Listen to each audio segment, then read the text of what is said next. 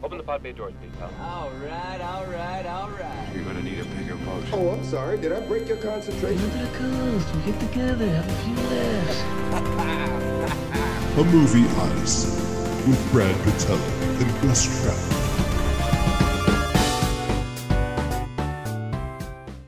Don't you have like in your drawer like a bottle of scotch? How are you? You're, uh, that's okay. Uh, that's a gift I'm going to get you, so you can be a true professor. Yeah, I, I do need that. Because this film isn't really that cinematic. It's like Yeah, that's I. Yeah, I, I, I have that written down. it's, more in the casting. Yeah. Well, let's not. Get, let's wait to get into that. All right. Should we start? Yeah, let's do it. All right, all right, all right. Welcome. Brad Patello here, joined as always by my good friend Gus Trouth. And today we're discussing Dazed and Confused, 1993 coming of age comedy directed by Richard Linklater. Um, I guess since this is my pick, I'll start uh, with the overall impressions. I've seen this movie way too many times. I saw it in the theater when it came out. I was 20. Um, and I don't know, I almost had like burn myself out on it actually. It's definitely in my top 10. But after it came to video, I got, you know, first I had it on VHS and then I got a DVD of Laser it. disc. I had I had it on Betamax at one point too. it was just uh, I watched it so many times that I kind of burned myself out on it, and I hadn't gone back to it for a while. Um, this uh, Criterion collection, by the way, I I brought it in here, but well, I showed it Yeah, to you awesome. The- yeah, that if, if anybody who's a fan of the film, definitely.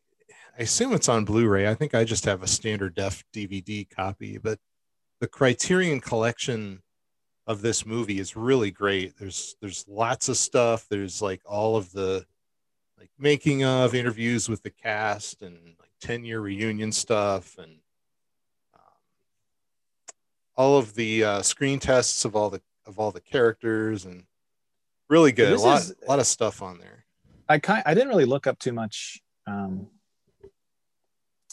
uh, trivia on this one, but is is this like a first for like almost all of these people? Eight like first like real feature film Most most of them, yeah. I mean, like uh, Adam Goldberg and yeah. Um, mostly there's McConaughey. like McConaughey's. Yeah, there's Maybe he had something else in there. uh, McConaughey was in a beer commercial. Um, and Ben walked Affleck- off the set onto this set. basically, Ben Affleck was in a movie called uh, School Ties. He had a he had a small part in that, Okay. which came out in '92, but it wasn't out when they cast this. what a so what a piece of shit he is in this movie. He pulls it off perfectly. I love this is my favorite Ben Affleck. I I was I wrote I actually wrote down like after he gets paint dumped on him, he has this little tantrum. I Oh, wrote- so good. I wrote down this is my all-time favorite Ben Affleck performance. Yeah, it's He's like just he pushes the guy and then he he's like swearing at everybody and he's like fuck all of you, fuck you. And he does this little jump in the air yeah, he almost falls over too. and he gets in his Yes. car door and he slams it and he turns it on real mad and he peels out. Yeah, it goes forward. He goes over the grass and shit. yeah He almost runs over Pink.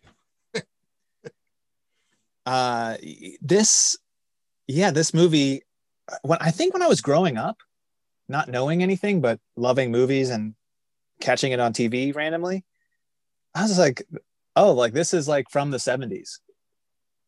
because it's that authentic. It really, it like I I it kind of blows my mind. It's from 1993. Like it doesn't feel like it's from 1993. Like I get like I almost can't even place it. Like I understand it's a period piece, like and I get that. So I know it's not from the 70s, but it doesn't feel like it's from 1993. Like when you think of movies that were coming out around that, because they did the how they shot this movie. It's very they it's shot like the 70s. It's not like um there's nothing like special about how it's shot necessarily. There's uh, some insert shots when they're playing like foosball that are like really close up, and there's a interesting shot at the very very end when they're on the um on the uh, football field, and uh, Don or what's his name? He's my favorite. Don, the one, the guy in the bib overalls. Yeah, yeah. Yeah, that's Don. hands down my favorite character. He um, is saying like I tried the best I could. I did while I was here, and he's saying that, and it's but the it's this sort of like super uh, depth of field close up of Pink, and it's Yeah. kind of like rotating around him.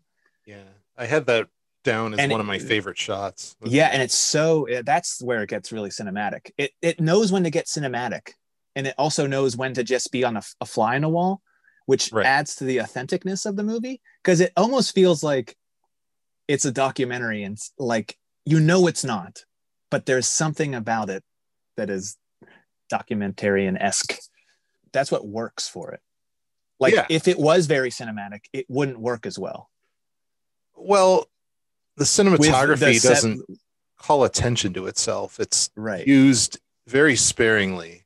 There's a handful of shots where it's either a tracking shot or a crane shot, um, but mostly it's all just uh, medium shots and standard coverage. A lot of standard coverage. Not I I did write down what you said about the ease of it. Um, it's just I don't remember where the note is exactly, but it there's no yeah, it doesn't call attention to itself. It's very like it just flows. Uh, I wrote down flows seamlessly, no overt plot. Small the small details is what kind of really makes the movie Mhm. when it comes to clothing and hair and li- the little things they're doing like in the background or like this you almost couldn't even list it would be the longest list ever like just how they're in the sh- the, the shop uh making the paddles and the guy like the the the teacher's sleeping and all of that and it's and then i also wrote rel- relatable slice slices of life it's just even though it's in the 70s i didn't grow up in the 70s i'm 86 like it's so relatable one of Yeah. the characters in the movie you either were or can point oh that's i know who that guy is Yes, exactly. There, there's so many spot on archetypes of like kids in high school. But there's not the overt like okay there's one guy that's an asshole but you can almost like understand why he's an asshole. And i like when pink says that you it's he's a good guy to have on your side. Yeah, because there was there were people like that that were just like viciously mean. But i'm sure that ben affleck's character is like had a shitty home life you know? I think that's how he played the character too. or he's like a rich kid and barely knows his parents Ben Affleck later said that he played the character as like somebody who was afraid of his father. Yeah. And that's kind of where he gets his mean streak from. But even like the mean quote unquote characters have appeal, you know. Well, like Don, he is like when he goes with uh Mitch to get the beer, he's like, Oh, don't worry, I'm gonna pay for it. Like, but just follow my lead, you know, like but he also like pretends to punch that one nerd at one point. I was in a I love that shot where he's Uh, that he that- does like a fake punch on the guy yeah. and There's the a guy really like flinches. yeah, there's a really good edit there in the cut and emotion where they're they're like Linklater or whoever was paying attention to where the guy's arm was holding the door open. Oh Uh, yeah, because it cuts around to the other side and Yeah, he's reverse. he's like doing the same action like Yeah. pulling back from the fake punch Yeah. well i mean yeah this was a little little ahead of my time too this this is kind of in that vein of like nostalgia for two decades ago whenever it was in the in the 70s there was a bunch of 50s nostalgia with like Grease and Happy Days and Right. In the 80s there was a bunch of 60s nostalgia. There was definitely a wave of 70s nostalgia in the 90s and i don't know i don't want to say this movie kicked it off but you know it was definitely part of that. And it kind of came in early. Like where you're seeing now like 80s nostalgia is like so played out. Yeah. it's, it's to the point where i see something that takes place in the 80s and i'm just like oh god really? You know you had the you know, three seasons of stranger things then you got the That would be the one I think that I would let. I think they did a good job in Stranger Things. Oh yeah, no, I love Stranger Things, but then it, you know, then it was the American Horror Story season, and then it was like this Yeah. Wonder Woman movie, and it's just like we get it, you know, malls and Cyndi Lauper and uh, arcade games, yeah. right. Well, then somebody makes a short animation about a oh stop yeah, motion animation. yeah. What kind of a nerd would do that? Have you seen um, Midnight in Paris?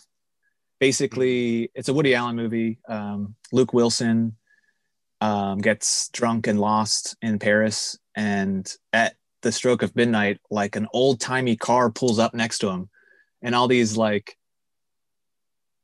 you know, twenties people with champagne and uh, champagne goblets and stuff. They're like, "Get in, get in, come on!" You know, the, the night is fresh. and like, he gets in this car, and it magically, it's very magical. Just, it's like all of a sudden he's just in the twenties, and that's his.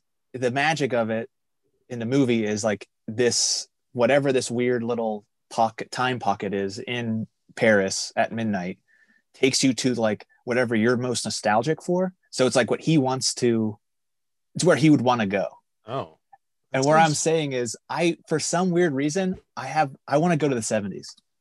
Like if I my midnight in Paris would be going back to the 70s. There was something whole, like great going on with hanging outside and I don't know. there was Everybody good, had ripped abs. good rock and roll music. Um, Yeah, great music, good movies. good movies. The costumes in this too are just, uh, oh my god, like I, I It's wrote so- the, so authentic. That's no no other movie has ever. I'm ta- I'm I'm I'm drawing the line right here, Brad. God damn it! There is no other period piece movie that like, and I'm not talking about goddamn World War II and all that bullshit. I'm, 70s or six like they 70s movies. Let's draw on the line. 70s movies. Okay. No one can do it. No one can do it. Even Stranger Things doesn't even do it correct. Like some of the hair isn't quite quite right. Like this movie, this movie fucking nails it. I think Stranger Things is like made by a couple guys who were born in 1983. So I think Stranger Things is more about nostalgia for the 80s that existed in 80s movies, like Goonies. I know, and- but you still want to like. They're still trying. Like you, th- by season three, like the hair is. There's more attention to the hair.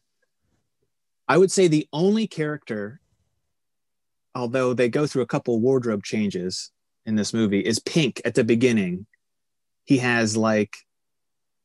He looks kind of like he's from the '90s because that those net that necklace he has on it had already come back and he just has like a, a gray pocket tee and like kind of baggy jeans on. he's very and- nondescript. Yeah, and I, it's one of those things I think that could be um, where everybody else feels perfect. All the extra characters, all the uh, like in the high school, all the teachers, the coach. I love And- everything about this movie. I love the costumes. I love the cars. Um, I love the cast.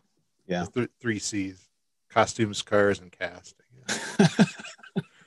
There's a new category. So, uh, Richard Linklater, opinions about him as a director. I I like him. I don't love him. I love I love this movie. I love the um his trilogy. What Like bef- before, the before. before sunrise, before sunset. But he's really when he hit when he nails it that like natural vibe. Uh, uh, it's just uh, he does it in a way I think that's uh, no one else quite pulls off. He's got kind of a really strange filmography. There's a lot of weird stuff in there that's like really wildly different from each other. But I there's there's two things I really like about him as a filmmaker. Even if I don't love all of his movies, is number one, he he's always trying stuff, you know. Yeah. Like with Slacker and Boyhood are two examples of movies that Scanner I Darkly. well, that too. Well, that was kind of a spiritual successor to Waking Life, right? True. Yeah, I almost forgot about Waking Life. You know, it's like he's he's doing stuff that he's just he's trying stuff. Like Boyhood I'm glad I saw it once. I'm probably not going to go back to it, but you know, just how he did it. I know this movie had a lot of problems. It was an hour longer than it needed to be, but you know, filming, you know, going filming over the course of 15 years or whatever, and Yeah. going back to the same actors and it's like I'm here for that. And same thing with Slacker. I don't love Slacker either. I'm glad I saw it once. I'm probably Right. not going to watch it again, but again, he was trying something and and I'm always here for that. Whenever the whenever a director is trying something new, I'm going to I'm going to check that out. Whatever the result is, I'm going to check it out at least once. And even if it doesn't work, I'm going to respect him for trying that. The other Yeah, I, and I, I agree completely. number two is that he always, not always, but a lot of his films deal with time in an interesting way. They either take place over a short period of time or a long period of time. And he uses the audience's perception of time to help us feel invested. Like in this case, it takes place over, what was it, at like one o'clock in the afternoon when the movie starts. And yeah, the, into the morning. the next day, like Yeah. sunrise, like 7 a.m., 8 a.m., maybe the next day is when it ends. Um, and, you know, the Before series had that. And Yeah, that was sort of a uh, like the precursor to Boyhood with the idea of like coming back and meeting these characters. You know. Yeah. So that's something I appreciate too, because film is a medium where you can do that. Where anytime a anytime a director uses time in an interesting way, whether it's something like this or it's like uh, Memento or maybe you know Reservoir Dogs, where jumping back and forth, Yeah. um, anything like that, I'm I'm always intrigued by because time doesn't have to be linear in your film. You know, you can Yeah, Tarantino just was killing it with Reservoir Dogs, and uh, I know he kind of does it in all, all of his, a lot of his movies, if not all of them. But um, Tarantino plays with time a lot too in Yeah. his movies too. So that but Reservoir Dogs and uh, Pulp Fiction, just like how they flow, we're definitely have to do those. yeah, for sure. How, where are you at on Waking Life? Are you a fan of that? I I don't think I've ever seen it all the way through. Okay. It's just one of those movies that I I think I need to actually it. I never gave it a chance, kind of thing. I kind of somebody was watching it maybe and in college, and I was watching it and just maybe not in the mood to take in something quite like that. Where I obviously like, you know, the anima- animation aspect of it and respect that. Those poor bastards, especially. I, I remember watching uh, behind the scenes on uh, the making of Scanner Darkly, and I was just like, "Oh, this is this is miserable." Scanner Darkly is even tighter. Like Oh the- yeah, the animators on Waking Life were given a lot more freedom. and it made more sense for the piece. yeah the you know made sense to the story Yeah. I, something interesting happened with that i remember when uh waking life came out it was like 2001 i was a grad student in savannah and uh you know everyone in my class was talking about it they had a screening at the theater and uh, for about 10 years i would sh- occasionally show it to a class you know an animation class I- and every time they always were blown away by it last time I showed it was maybe two or three years ago, and the class pretty much universally hated it. I don't know if like some kind of cultural switch went off where the philosophy doesn't work anymore. I don't know. Pacing. Maybe. Well, Alex Alex Jones is in it, Yeah. which I never realized. Really? Yeah, he's. I don't know if he's. Well, you haven't seen all the three. He's I like haven't seen in- it. Yeah. he's in a car and he's like ranting into a microphone, and it's he's got speakers on his hood or something. Yeah. And I I saw that movie probably dozens of times, and I never, never realized it was him. I mean, in 2001, nobody knew who he was, right? Right. But yeah, And he wasn't completely bonk as bonkers as he is now. I would I would hope not. um yeah i this i this is the i wrote down the ultimate hangout movie Oh yeah, And i also wrote down that it's very it has a lot of similarities with uh, uh american graffiti yeah. He pitched it as that. That's how he sold it to the studio as like right American Graffiti for the 70s. right. It's yeah i wrote american graffiti in the 70s with less of a plot and more na- natural vibes. Like the mo- the further you take the plot out any kind of plot go device because what really is what's the plot? There's it's the end of school. There's uh they're trying to the younger kids are running the new freshmen are getting hazed. So there's a little bit of that going on throughout it and then there's the party that gets canceled Well, it's like a and and then there's the whole thing with the um signing the paper about like not drinking and fornicating or whatever I think that's drugs. kind of the that's kind of the main conflict is that paper. Right. Because what well, whatever plot it's three acts. Act one is hazing, act two is cruising, act three is the party at the moon tower. yeah It's an ensemble cast, and the the two kind of main characters, if you could call them that, are Pink, who's the football player, and his conflict is that they want him to sign a paper that says he won't drink or do drugs over the summer. His football team. He's like the starting quarterback. And by the way, that prop, when we see it, there's like an insert shot of it. Looks so good. It looks exactly like I don't know if you remember this, but this must have been old like copy technology when when I was in grade school, the teacher would give us a handout and it'd be all blue and uh, it would be damp too. It'd be damp and cold, and it was like clammy. Like I don't know what kind of. I think it was like uh, like photostat technology or something. Really crude copy technology. Ah. We we used to say cold off the presses when when a teacher would hand when a teacher would give the class a handout, and it's like kind of kind of cold and clammy. And The paper he's given looks exactly like that. So then there's Mitch Kramer, who I think is Linklater's self-insert character. I think that's like him. I definitely identify with him the most. I not the baseball part because I avoided sports pretty hard, but like, yeah, I was I was the Mitch. So he's the freshman. He there's a group of freshmen that we follow, and he's kind of the leader. And they're trying to avoid getting hazed. So the hazing rituals for boys involve getting paddled, and apparently they're allowed to make these paddles in shop class in high school. Well, when and, your teacher's asleep. and bongs too, by the way. that shot where like Slater's making a bong. He's like, "No, you're getting air here, man. You got to get something around the base."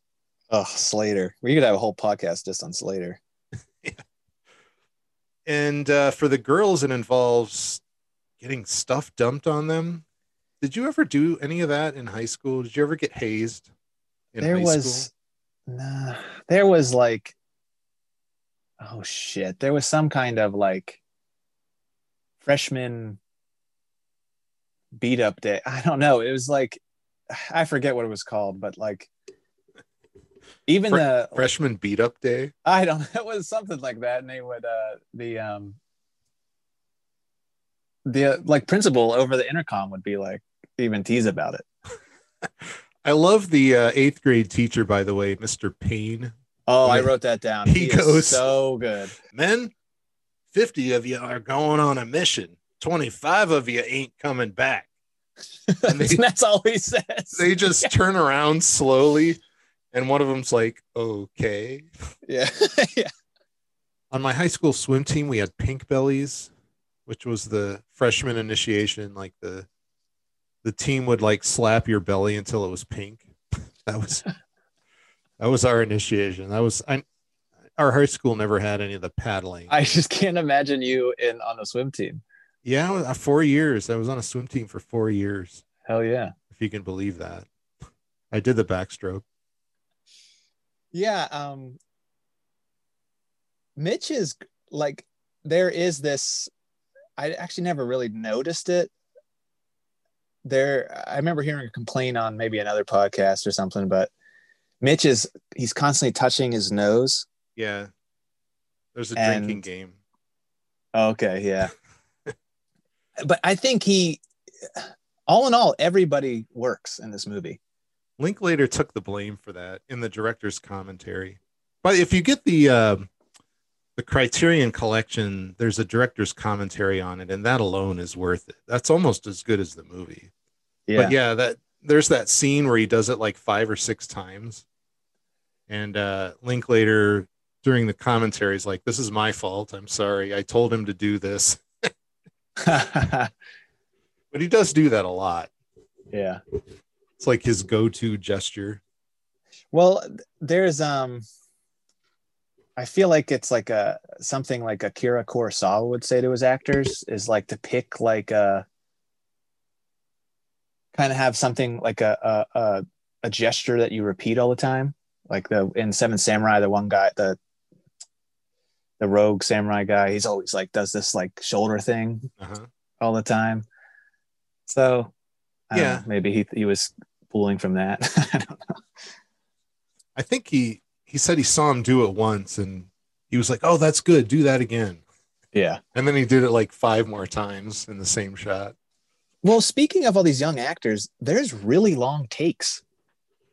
That's Really true. long takes. Yeah. I mean, the actors are given a chance and the cast of this movie is just lightning in a bottle. You, the cast is so good. Yeah. I mean, what other movie can you think of where this many people who it was their first movie and then later went on to be big movie stars? Do you know what one is a slightly surprising? It's newer. Is Scott Pilgrim. A lot of those guys, I know, not Cera, not Michael Cera, but a lot of those people, um, weren't necessarily in like a lot of movies yet, and like as that was being filmed, they were maybe getting picked up for like Parks and Rec with, uh, or Oh yeah, Aubrey Plaza's in that. yeah, I have to go back to that. I haven't seen that one in a while. oh, that's a, I love that movie. We could do I've an it a million times. Yeah. But gosh, so many. All right, I got the IMDb here. Um, Oh, real quick, what was the drinking age in 1976 in uh, in Texas?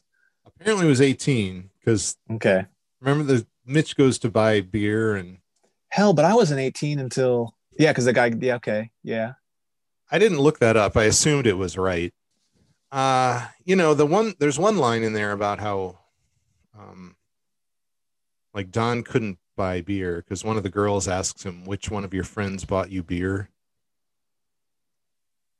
right But I don't know. I, I think they're just getting beer. Like the guy sold it to Mitch, who who looks like he's about 12. So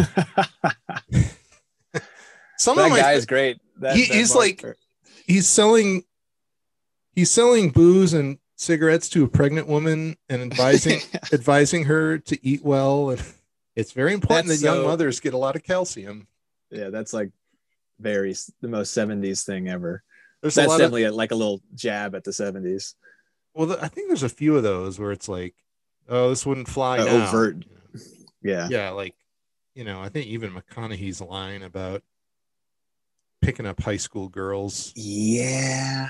The thing is, though, there is always a like in the background, or there's somebody saying like, "Oh, like you're gross," or like, "Oh, you went too far, man," or something there's there is like a uh, you know like Don is whenever the, the girls are getting hazed that's maybe the, my least favorite scene is when those gir- the girls are getting hazed Yeah. Oh you bitch it. I don't know. Something about it just doesn't play well to me. But um the she they bring a girl to Don and uh pink. And slater. Yeah. and he he makes a joke about like do you swallow or something? And just like slater's like oh that's so gross. Like fuck you man. Like which is you know the She- the correct way to like She calls him an asshole. yeah like so they do kind of cover their bases a little bit and it is unfortunately that's how you know kids talk you know Well, yeah, there's a lot of those just it was a different time things. I mean, the teachers, um, you know, just some of the attitudes and the one teacher is awesome she's like super progressive oh, that that bit she does as the like kids are filing out about yeah slave owning white men not wanting to pay their taxes. yeah there's great stuff i love when slater's going off about like oh, the aliens Yeah, that scene is like that whole speech is like intercut with other stuff too. It's so it, Well, that's the great thing about this movie is how it doesn't dwell necessarily on anybody. It does it skips around really well, like effortlessly. Yeah, you you see you spend a little bit of time with some characters just long enough, not too long. Usually there's some kind of punctuation at the end But of not the even not even necessarily. I'm just thinking of like you know, Mike saying, I want to dance, and then they cut away and yeah. just a little, I don't know, like a little joke or some little bit that kind of break whatever it is. There's the perfect amount of awkwardness in this movie too. Like, Yeah, I wrote that down. I wrote um I wrote that there it is awkward. There are moments that are awkward, but not to a level that I'm like cringing at and I want to like flip the channel is usually or like look at my phone. It's like it's it fits. it's believable Yeah. because they're like kids, especially when like Tony. two, to, well, Tony and uh, Sabrina, I think, or who's the girl that he kisses in the end? There's there's like a conversation. Oh yeah, the two of them. Like Yeah. yeah, when they leave, they're like nothing like. It, it's he's he is nervous and it's believable. That's what I mean. That he, Yeah. you know, and and she is too, because they kind of you can tell like they kind of like each other, but Yeah, they're they don't know how to handle it. They don't, they're they're teenagers. And they don't have a lot of experience. Um, the dance, like the um so the eighth junior grade the eighth grade dance. I love how Hirschfelder is like making out with the girl, and then five minutes later he's getting his ass kicked because his friends like dragged him away from. well, because they're so over eighth grade, they're like, we're freshmen now. Let's let's go party. Yeah, that one, the blonde kid with the uh is so Carl. overstepping his bounds in coolness. He's too big for his britches. uh, the um, I think my favorite scene in the movie. It's it's hard to like pick a scene because they all kind of blend together, but the um, when they're they're cruising, it's before they go get beer, and they're picking up the trash cans. Oh yeah, And then Mitch picks up the like, oh, throw the bowling ball, man. And uh just how that plays out, like it's just so spot on. That feeling of like you don't like I just feel like that's happened to me. Like I've been with my brother's friends and then I did something way crazier than they would ever expect. And it, I'm surprised, they're surprised, and they like love you. and then there's this long pause where everybody's trying to process it, and then everybody just breaks into laughter. Like, but that ad that uh, that whole scene and then he they get pulled pulled over by the guy you did oh you yeah, throw a tra- did you break my uh, mailbox, and he Like, pulls the pull- gun on him, and It's like shooting at him too. yeah, I- I love the bit where they- shooting at us. They peel away, like he he puts his gun in his pants so he can open the door, and they just take off, and he like rolls down. yeah, who's the cool kid with like the? He was gonna have the party. He's he's driving. Pickford. Yeah, he's like looking at Don and like looking down at the stick shift. Like, You get yeah, that's great. Insert shot of Don putting it in gear, and then you get a insert shot of his foot hitting the gas, and Oh, just uh, that like level of like uh just doing so many bad things that you shouldn't be doing, but it's and getting away with it. It's just so fun. And it's really the only time you can do stuff like that where you're not really, really like, well, he, they are just teenagers. You know what I mean? the stakes are low in this movie, which is intentional. Like how when you're in high school, you it seems like everything's a big deal, but it isn't. I think Yeah. he cap he captured that emotion, that sweet emotion. I wasn't that cool in high school. No, I- I- gotta- it wasn't until s- Yeah, I I was like it wasn't I didn't even start drinking until late senior year. And I barely did that. And then it wasn't until college that I really kind of had some self-confidence and I don't know. I was even, the chameleon. even the nerdy, even the nerds were like cooler than I was. well, like there's I like the intellectual nerds in this with Adam Goldberg and Tony and Yeah, they were like over intellectualizing everything and it Yeah. kind of he gets his ass kicked by doing that like he that scene at the party they they arrive at the party and like the the guy confronts him and through that whole sequence he's you you cut back to him and he's getting more angry about it Yeah, he's just like walking through the woods where like people are peeing, just like talking to himself. Yeah. Dominant And- male monkey motherfucker Yeah, drunk enough. I uh that I walked past some frat kids with a girl in college and uh they said, You want some dip? And we both said no. And then a couple steps away, I said, When you dip, I dip, you we dip, what you know, or whatever that song is. And uh the one of the frat kids came after me. and it's like, hey, you call me an asshole? I was like, no, man.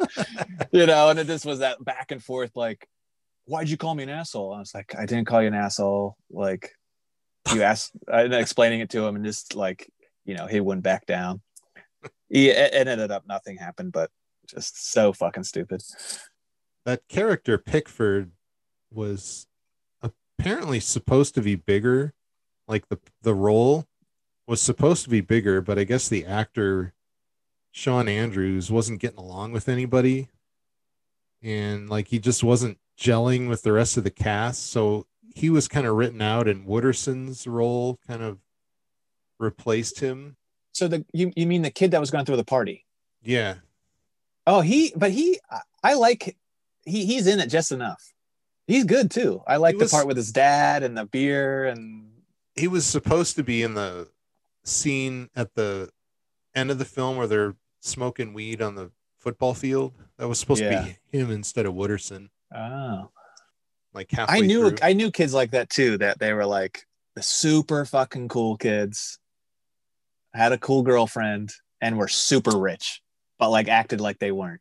Milla Jovovich. Yeah, I think this is her first movie. She has five words. She says five words in this movie. but you remember her. Uh, yeah, You remember everybody. That's why it's so impressive. first person you see. Like you see a close up of her rolling a joint. Well, let me just go through here. Jason London, uh, Joey Adams, Milla Jovovich, Rory Cochran, Adam Goldberg, Tony Rapp, Cole Hauser. He's been in a bunch of stuff. Ben Affleck, of course. Parker Posey. yeah, Um, yeah, she's good. I, I'm just trying to think of another movie where that happened, where they had a like a unknown cast that just made an unbelievable movie, and then they all- like half of them went on to be huge. Maybe not huge. A couple of them went on to be huge. Yeah, uh, Mc- McConaughey, like,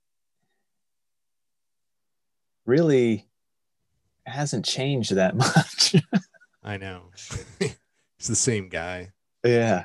because he is. I always character. think like right when you like rewatch if you watch an old Tom Cruise movie, he's doing a lot of the same acting things he he d- did in Risky Business that he's doing in anything. I mean, he him and George Clooney kind of have this. I know this is a, kind of a departure here, but uh, they just have these sort of tricks they do. George Clooney kind of has this head wobble Oh yeah. You just see it He in does every wobble movie, his head a it's lot. like, all right, well, like Tom Cruise just did his weird like double take look thing he does, and or uh, just how he might deliver a line. As animators, we do that too. I do that. Like Well, yeah, you find out what's I have- what works, and I have little bits that I do all the time, like little. and directors, you know, like uh, you know, oh, Scorsese's known for using the Rolling Stones. yeah. no Rolling Stones in this movie, I don't think.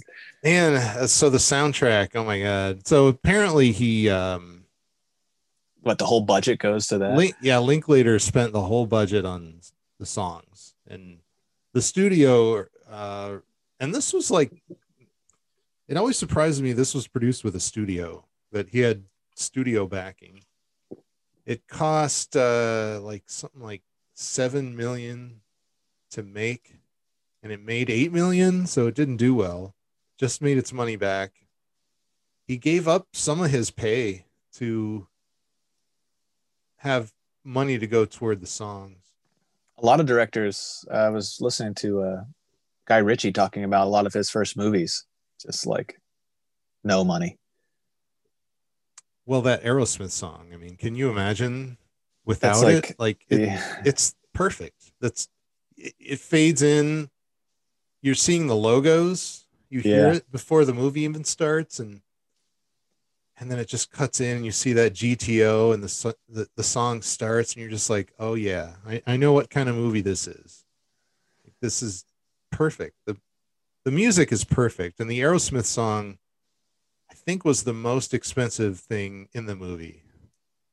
i believe it 80 grand or something. And then jesus number two is the Dylan song. And then, yeah um, which neither of those, which is so like like that's not i don't know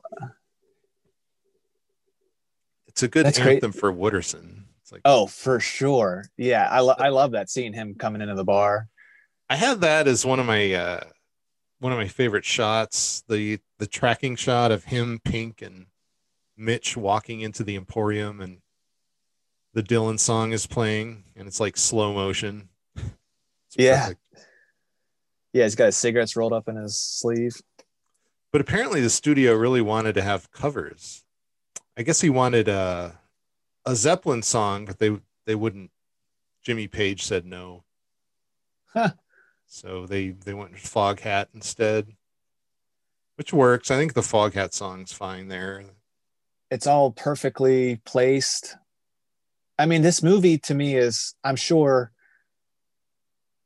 for what he was working with, I mean, it's as good as it's gonna get. Well, apparently he was also very strict about. You know, they give a date at the beginning. You see a title card at the beginning. It's like May third or something, and the song had to come out before that. yeah, The song, if a song came out later that year, he wouldn't use it because it. Oh, Yeah. apparently he also made um, after the casting, he made a mixtape for each cast member, and was like, "This is the music your character listens to." holy shit, that took him like a month. Even the, the way the music is used, even in little little moments, like when uh, when they're driving to the junior high, you know, in uh, Benny's truck, and he's got Deep Purple on. yeah, and it's just real quick. You don't hear much of it. It's just um, he's got it on his radio, like he's listening to it. And then when his car, when he turns his car off, it's uh, it stops, like it was on his radio. Just little little moments like that. The characters are listening to it, but then it also segues into the next scene. right. It's um, it's like a throwaway. which doesn't like go like oh 70s 70s 70s you know like look oh oh, oh like where like that's where 80s or these nostalgic 80s shows and movies these days are so in your face Oh, I know. So the uh, the there's a lot of ADR since we're talking about sound and music. There's a lot of ADR more than I had realized, um, and some of that's the best bit. Like there's some really good ADR bits. Like um, in the shop, you hear Slater say something about how you can't listen to John Bonham's drum solo on Strong Acid. There's like a little line there. And then in the uh, in one of the I- I- classrooms, you wow hear i yeah no the, you're you're blowing my mind a little bit right now these are they're so it's so well integrated that you don't even i wasn't even thinking about picking up on that kind of stuff Well, I noticed it. Um, Matthew McConaughey's famous "All right, all right, all right" line is ADR. yeah that's when he's yeah he's just in the car it's like you don't even see him in the car yeah. They're see rolling it's, in. It's wide it's like shot. a crane shot yeah and uh, yeah, the camera's way back here. If you look, he's clearly not speaking. yeah like because you can see him very small in frame and they have an entire conversation there's like a whole scene that sets up the aerosmith tickets they're like are you going to get aerosmith tickets yeah oh yeah Pick- you driving into the city yeah and that sets up the kind of the stakes really because the whole movie's about whether they're going to get aerosmith tickets at the end really. I mean that's what he it's implied that pink chooses that over you know signing the pledge. So that, Right, I- that's his resolution of his character arc. It's about being true to yourself really i think. His arc his arc is about that.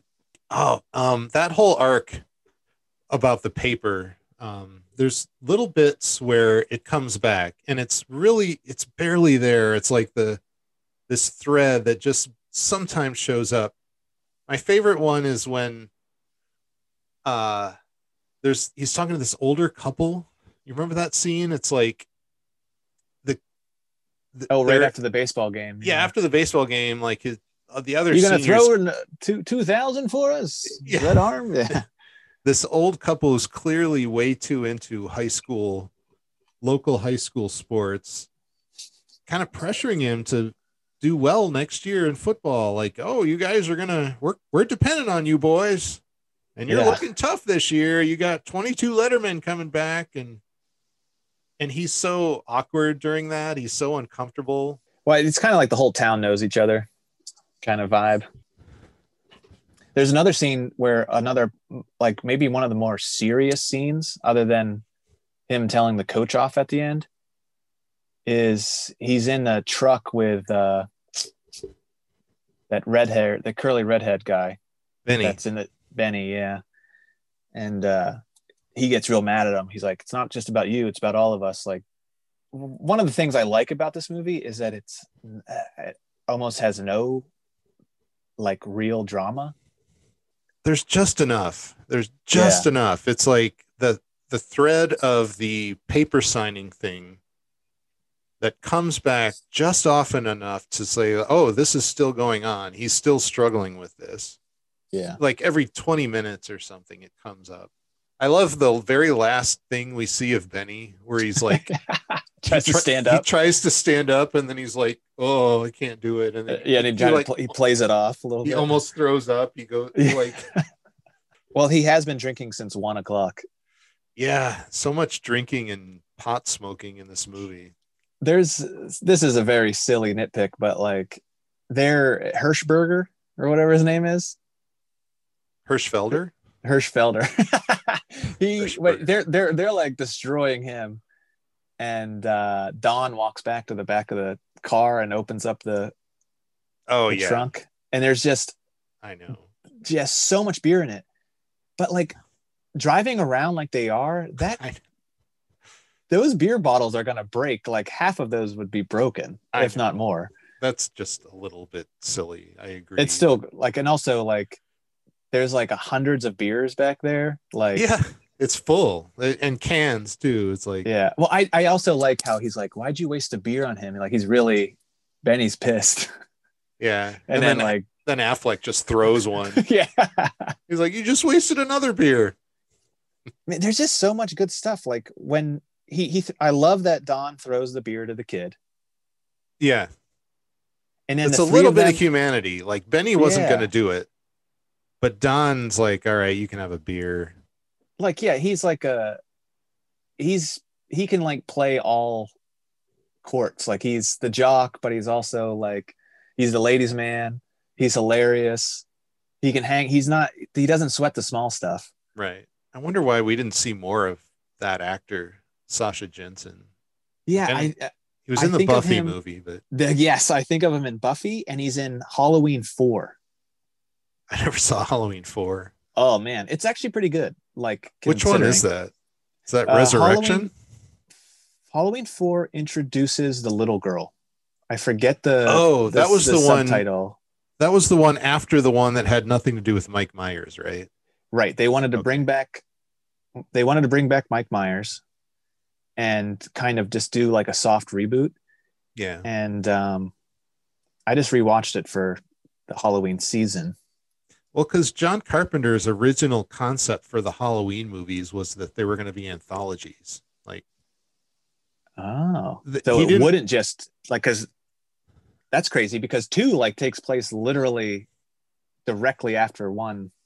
ends. yeah, it was it was a little supposed to be kind of a movie series that was like Twilight Zone ish. Yeah.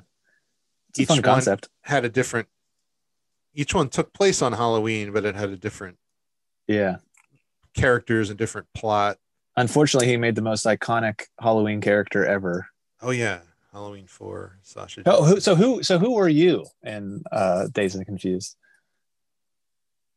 You're Probably- saying you weren't even cool enough to hang out with the nerds. I was I was probably Mike. I was probably Mike. If I was gonna pick one, I'm probably Adam Goldberg in this. I never got my ass kicked though.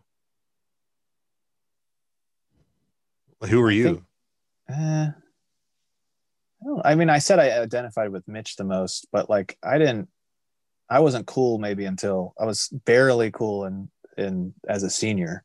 we just didn't do that much of that in high school. I think I like you. I got drunk the first time. I was like a senior probably, Yeah, and then I kind of cut loose more in college.